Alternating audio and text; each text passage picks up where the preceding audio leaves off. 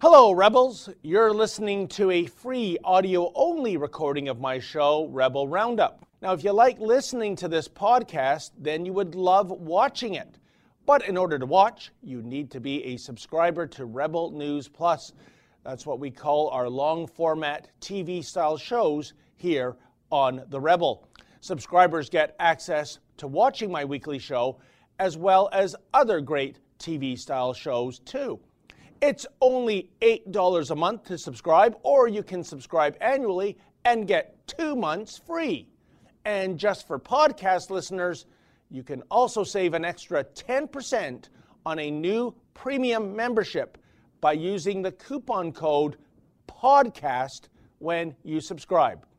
Just go to rebelnewsplus.com to become a member. And please leave a five star review on this podcast and subscribe in iTunes or wherever you listen to podcasts. Those reviews are a great way to support Rebel News without spending a dime. And now, enjoy this free audio only version of my show.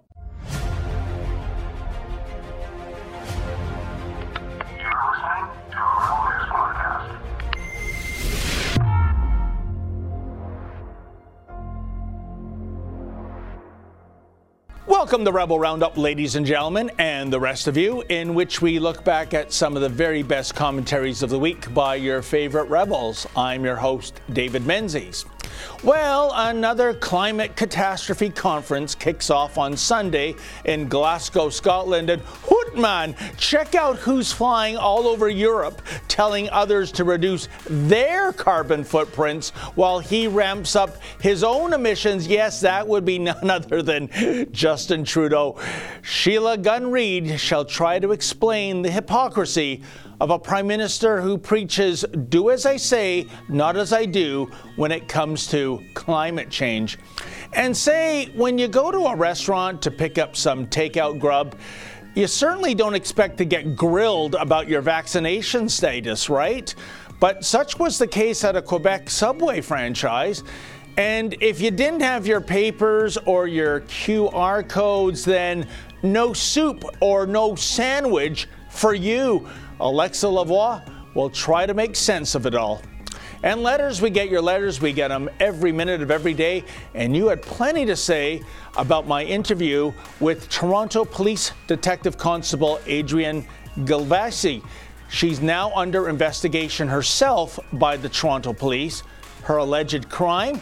She spoke at a freedom rally last month in Toronto out of uniform and on her own time and she might even face dismissal for doing so. Hey, whatever happened to freedom of speech and freedom of expression? Those are your rebels. Now let's round them up.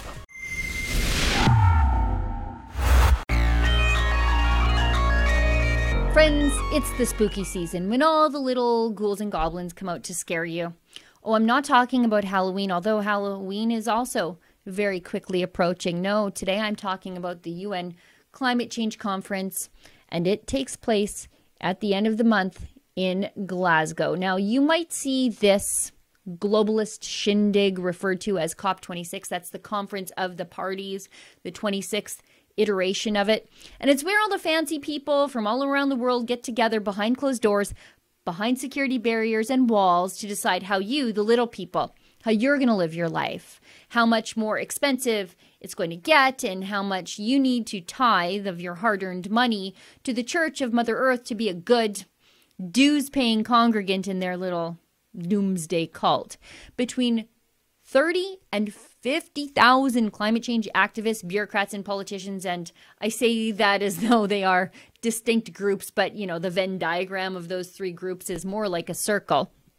Anyway, all these people every year converge on a city around the world, except for last year because of what they keep telling me is a real existential threat, you know, COVID, that caused them to cancel their party. Now, these people all engage in transcontinental airline travel to go to a conference that could very easily be held via Zoom to tell you that driving your SUV to take your kids to hockey or soccer practice is the reason they think the earth is dying. And we also only have 12 years or 10 years or five years left or whatever the latest doomsday timeline is offered to us by teenage climate scolds who've never held a real job or paid a tax or done without anything.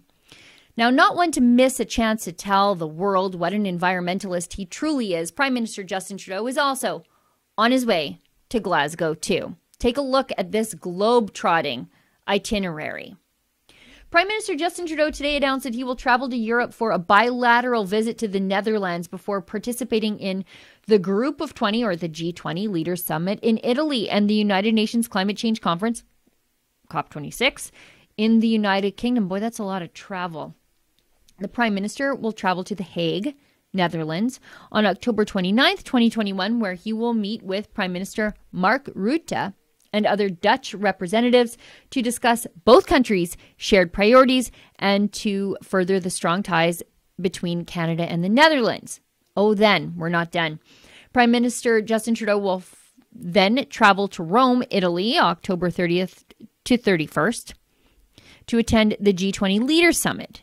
The Prime Minister will highlight Canada's contributions to the global COVID 19 pandemic response and economic recovery, including support for low and middle income countries, not Canadian low and income families. Anyways, he will also highlight Canada's ambitious actions to cut pollution while creating new middle class jobs and accelerating the transition to clean energy. Oh, he's he's doing that, is he? Following the G20 Leaders Summit, Prime Minister Trudeau will travel to Glasgow, United Kingdom, from November 1st to 2nd, 2021, to participate in COP26. That's the UN Climate Change Conference. They just like to use that fancy acronym for some reason. At COP26, the Prime Minister will work with other leaders to accelerate global climate action to reduce pollution and meet targets outlined in the Paris Agreement while creating economic growth for everyone. He's not going to do that. At the conference, he will also highlight Canada's leadership in the fight against climate change. This includes setting a strengthened 2030 emissions reduction target, putting a price on pollution, passing legislation to require net zero emissions by 2050, and doubling doubling people Canada's financial contribution to support climate action in developing countries. Wow, that's a whole lot of traveling Justin is doing in order to convey a whole lot of virtue signaling. But wait just a second, all this jet setting will result in a whole lot of completely unnecessary carbon emissions. Why doesn't the Prime Minister lead by example by staying off his swing jet and attending these meetings via Zoom or Skype. But no, Justin Trudeau, he just loves being an international globetrotter. Carbon footprint be damned, as a certain Swedish climate huckster would say. How dare you? And joining me now for more on climate hypocrisy to the power of infinity is our chief reporter, Sheila Gunn Reid. How you doing there, Sheila? Hey, David, thanks for having me on the show. This was such a fun story to do because the one thing that makes the constant scolding about climate change tolerable is running around and pointing out the hypocrisy and being smug about it. And so I really enjoyed that. And you do it so well, my friend. But Sheila, I don't get it. As you pointed out in your piece, last year's climate catastrophe yeah. meet and greet was done remotely due to COVID 19. But wait a second. I thought with all this masking and social distancing and mandatory vaccine passports that are now in place, I thought COVID is still a clear and present danger. So, how do these bigwigs justify this mass gathering in the first place? They don't have to justify it. We're just the little people who foot the bill for it all. It's how you know that they don't believe any of these things are existential emergencies. They didn't know a lot about COVID last year. So they went online. Okay, great. Now you know it's doable online. At least, you know, when you're going to make these backroom decisions to control my life, you can at least practice what you preach. But they're not doing that this year uh, because um, apparently COVID is not the existential crisis that they keep telling us it is because it's only meant to control our lives, but they gave themselves exemptions for gathering for this conference. but they also don't think climate change is the existential crisis that they keep telling us it is because every single year thousands, tens of thousands of these people hop on planes, fly from all over the world, converge on a city, have a bunch of high carbon parties, decide how your municipality is going to run its recycling program and the building codes that mandate low flow toilets and low flow shower heads, all the things that really affect you on a day to day basis are decided at these things and they fly in to do it so they must not think that the climate is changing in a way that will see us all come to an untimely end uh, in 12 years or 10 years or whatever some little teenage girl is yelling at us about now. Well, it's gone from a little teenage girl to a um, CGI uh, raptor. Uh, we, we, we talked about that ad the other day on uh, uh on the live stream. Uh, a dinosaur, a fake dinosaur, played by Jack Black, lecturing uh, humanity. don't make the same ma- mistake we did in taking that meteor for granted. Um, but I digress. Sheila, when you speak about the unnecessary carbon getting there by jet that's just the beginning. And folks, yeah. if you think Sheila is exaggerating, I can tell you both Sheila and I have been to these UN powwows before. Uh, Sheila in Germany, in Poland, uh, myself a few years ago in Morocco. And it's so bad, isn't it, Sheila? We see seven passenger SUVs for the diplomats in which one person often is the only occupant being chauffeured around. But in between the chauffeuring around, they are sitting there, fleets of SUVs with V8 engines idling with the AC or the heating cranked to max, lest the precious snowflake diplomat get uncomfortable. It is the worst misuse of carbon just to leave a vehicle like that idling, and they idle fleets of it. Sheila, the optics and the reality stink. You would think if these people cared one iota about the message they're doing, they would walk the walk as well as talk the talk, but clearly they don't do that. No, because they don't care. This isn't yeah. about the climate. The climate is just their vehicle to control your life in much the same way as COVID is the vehicle to control your life or has been for the last 20 months. It's about a, a wealth transfer from wealthier countries to poorer countries, from wealthier people, which actually includes middle class people, to other people. Um, transfer of wealth from the middle class, incidentally, to the government and to businesses. Um, they they really don't care about these things because they don't walk the walk. And they don't even realize you know if you are a true believer in something for example i don't think it shocks anybody to know that i'm catholic. And so i look at the world through a very specific lens right? I see it with catholic eyeballs. But these people don't look at the world through environmentalist eyeballs. They'll walk past the uh, acres and acres and I'm not exaggerating, of idling buses and limos and not see anything wrong with it. They have environmentalists standing outside the conferences handing out um, you know their doomsday cult literature about what you have to do to stop the world from ending and it's all handbills pamphlets they're handing out these pieces of paper that get tossed into the garbage three feet ahead of them, and it's just overflowing out of the garbage. And they don't recognize the waste. They don't hear the persistent hum of the diesel generators um, powering their conference in Bonn, Germany. Uh, they didn't seem to notice the coal miners museum right next door when I was in Poland. Like they don't see this stuff and they don't see the hypocrisy because they don't actually believe in any of it. It's just the thing they need to control you and take your money away from you. No, they are true elitists, Sheila, that's for sure. But at the same by the same standard, my friend, I think there's a way to dial back the climate hysteria, the carbon taxes, etc., with a degree of grace. And by that I mean, even if you and I bought into man made climate change, even if we thought carbon taxes and carbon levies were a good thing, our elected officials could say, you know what? COVID 19 really threw us a curveball these past two years. Yes, climate change is a problem. Yes, uh, a carbon tax might be part of the solution, but now is not the time. We have seen trillions and trillions of economic damage done to the world economy, and we have to focus our attention on getting back to normal, getting back to business again. Surely, Sheila, this could be a way to downplay all this carbon hysteria. For them, though, they see COVID as an opportunity. Mm.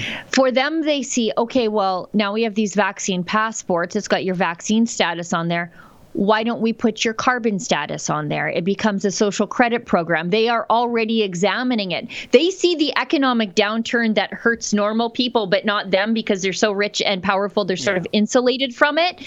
They see the economic downturn as an opportunity. They look at it and say, oh, everybody was locked in their homes.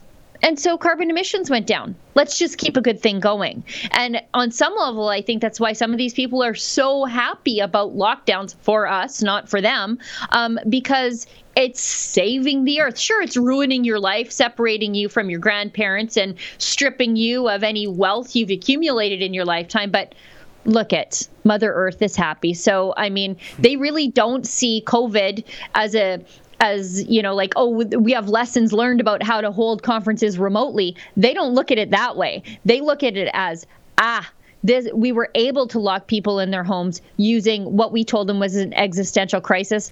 Let's do it for this existential crisis too.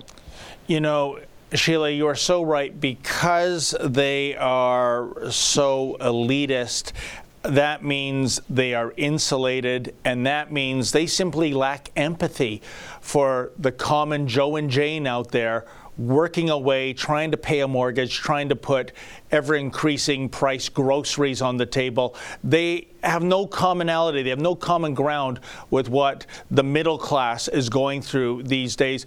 An exit question for you. You mentioned, and this is very important, I think, wealth transfer. Uh, when Justin Trudeau starts talking about carbon taxes, when Justin Trudeau starts talking about uh, a- accelerating the process to deadlines, be it 2030, 2050, what have you, um, I instantly grab for my wallet. I oh, yeah. think I'm going to be shaken down. Is there going to be some kind of awful surprise coming out of this conference? Some statement by our prime minister, who we both know likes to go off script when it comes to virtue signaling? In terms of even more and higher taxes for Canadians?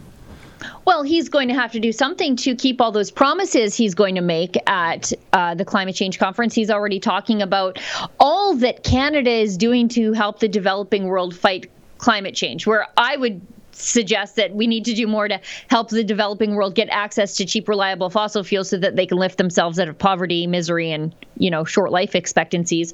But Justin Trudeau is already talking about that wealth transfer from Canadians who are struggling to recover from the economic devastation of the pandemic and who are dealing with skyrocketing inflation. He's going to take more of your money to give to the developing world, and he said as much when he announced his travel. So it, I guess get grab your wallet, hold on tight. It never ends. Well, Sheila, was a fantastic piece. And uh, on our way to Sunday, that's Halloween. I know you're a big Halloween fan. I want to wish I you am. a happy Halloween. But please, for the love of God, Sheila, if you carve a jack o' lantern, don't put a candle in it. Think of the carbon footprint that paraffin candle is going to cause in your neck of the woods. I'm going to put a diesel generator in my pumpkin. and in the other pumpkin, I'm going to put a big lump of coal and light that up. okay, I bet you will do that. Sheila, thank you so much again. Thanks, David. Have a great weekend. You too. And that was Sheila Gunn Reid, somewhere in the northern hinterland of Alberta. Keep it here, folks. More of Rebel Roundup to come right after this.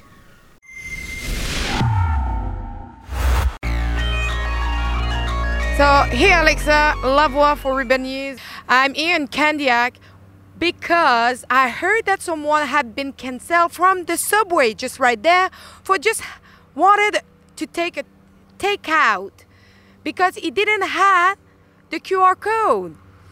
But you need to know that Quebec City takeout and drive in through is still allowed for vax and unvaccinated people. So you should not be canceled because you don't have your QR code. So I went there to discuss with the worker there, and what they say to me is yesterday he was asking the QR code not because he needed to ask it, but because he was curious to know who had the QR code because it was the first day. It's not supposed to be because medical information is confidential. If you not have a word reason to ask the QR code or the proof of vaccination. So if a subway can do it, imagine how many businesses now who infringe the rule to ask the vax passport for maybe no reason to customer. So we need, please, to go and sign our petition, novaxpassport.ca, and please make sure to sign it to follow us. And we need to send a message that we don't want the vaccine passport anymore because this kind of businesses can violate and infringe your rights anytime just because they are curious to know if you are vaccinated or not. Protect your information.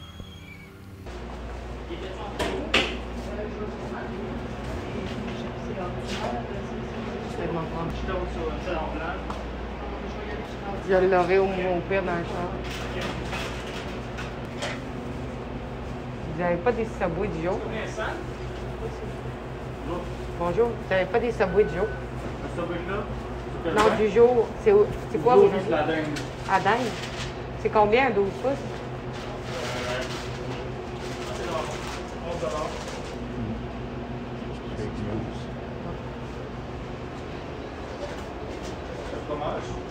Euh, Suisse, s'il vous plaît. Euh, oui, s'il vous plaît.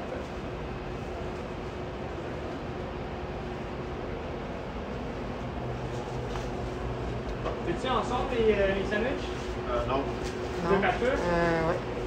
J'avais une question pour vous. J'ai une de mes amies qui est venue ici hier, euh, puis elle serait fait refuser euh, d'être servie euh, pour- parce qu'elle n'avait pas son, son code euh, QR. Ça se peut-tu que vous ayez fait, fait ça hier? Ouais. Il y a, il y a deux semaines de. Puis, puis on n'est pas vraiment obligé de les année.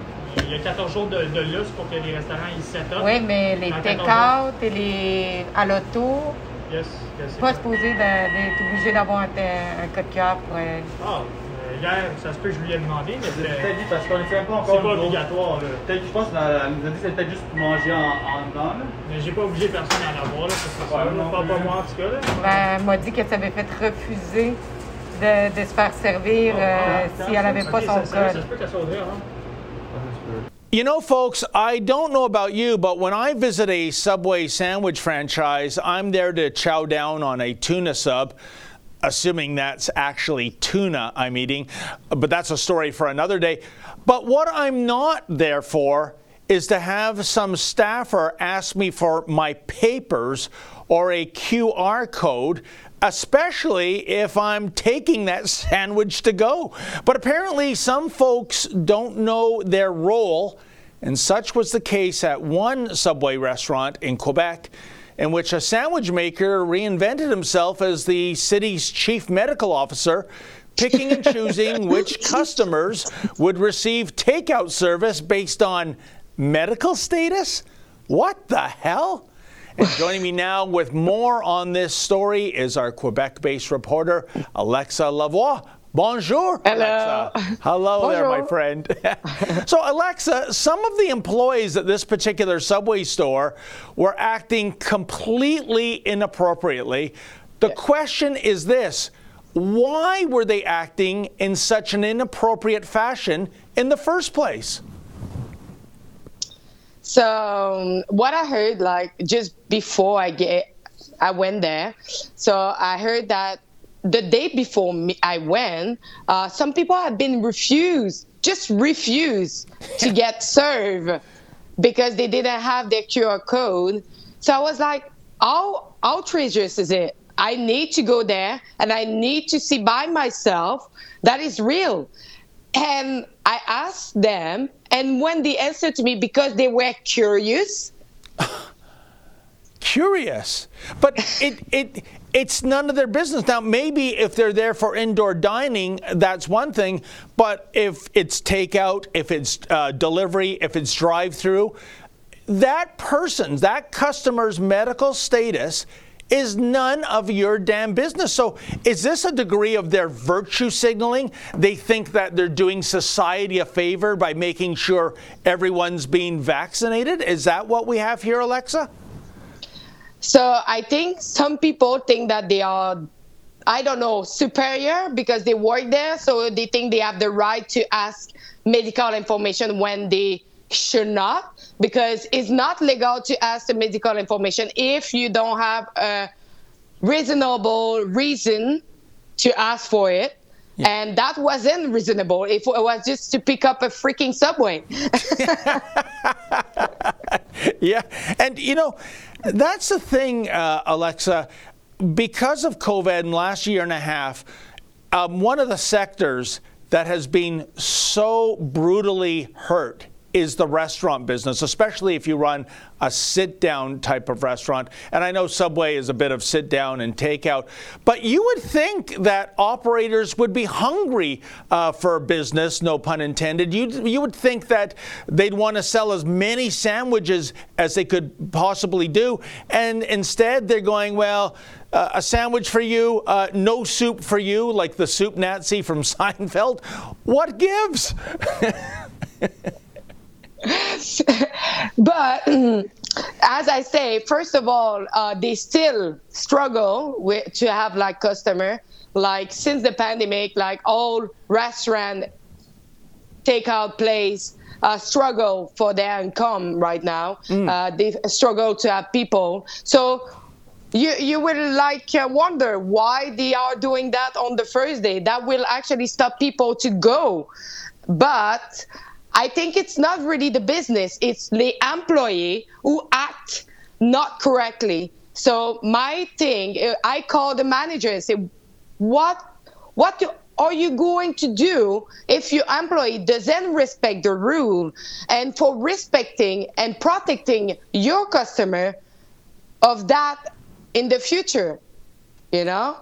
And you know what? I, I hope, I, I, don't want to see anyone lose their job, of course, but I hope that manager, that owner of the franchise, reprimands these employees, at least just lays down the law. Look, if they're here for takeout, it's none of your damn business what their medical history is. And, you know, uh, you know, Subway is a, is a huge player in the fast food sector, but I can tell you, Alexa, next time you're in Toronto, I'll drive you around the city. I'll show you McDonald's. I'll show you Tim Hortons that have closed down due to this pandemic. Uh, mm. This has been so serious. But again, um, last question. I think, Alexa, we have a segment out there I call them the COVID Karens, that they want to go beyond the call of duty when it comes to, I don't know, taking all the fun out of going to an event or going to a restaurant. And by that I mean, uh, on Labor Day, the Hamilton Tiger Cats were having their annual Labor Day Classic with the Toronto Argonauts Canadian Football League and that was Labor Day. The passport, the vaccine passport in Ontario, didn't kick in until September 22nd.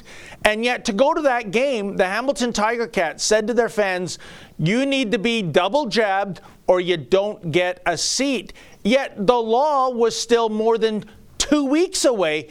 Again, I think this is self righteous individuals saying, look how pure we are. We're making sure, even beyond government mandates, that you get vaccinated. What are your thoughts, my friend?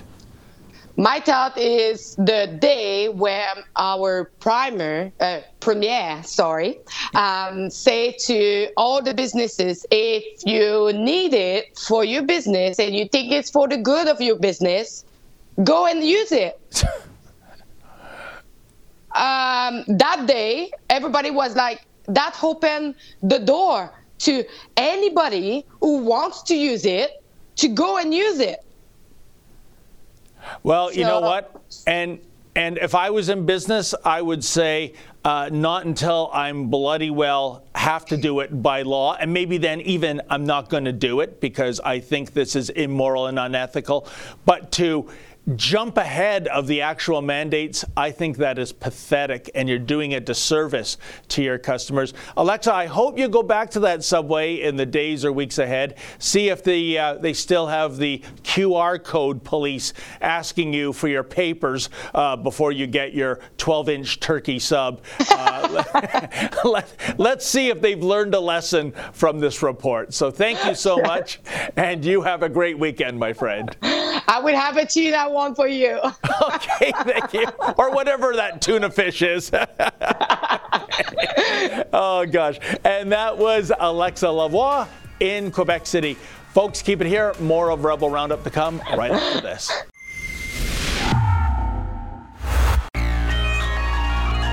Well, folks, by all accounts, Toronto Police Detective Constable Adrienne Gilvesy is a superb cop for the past 11 years. She's done a great job in terms of putting bad guys behind bars and keeping Hogtown safe for its law abiding citizens.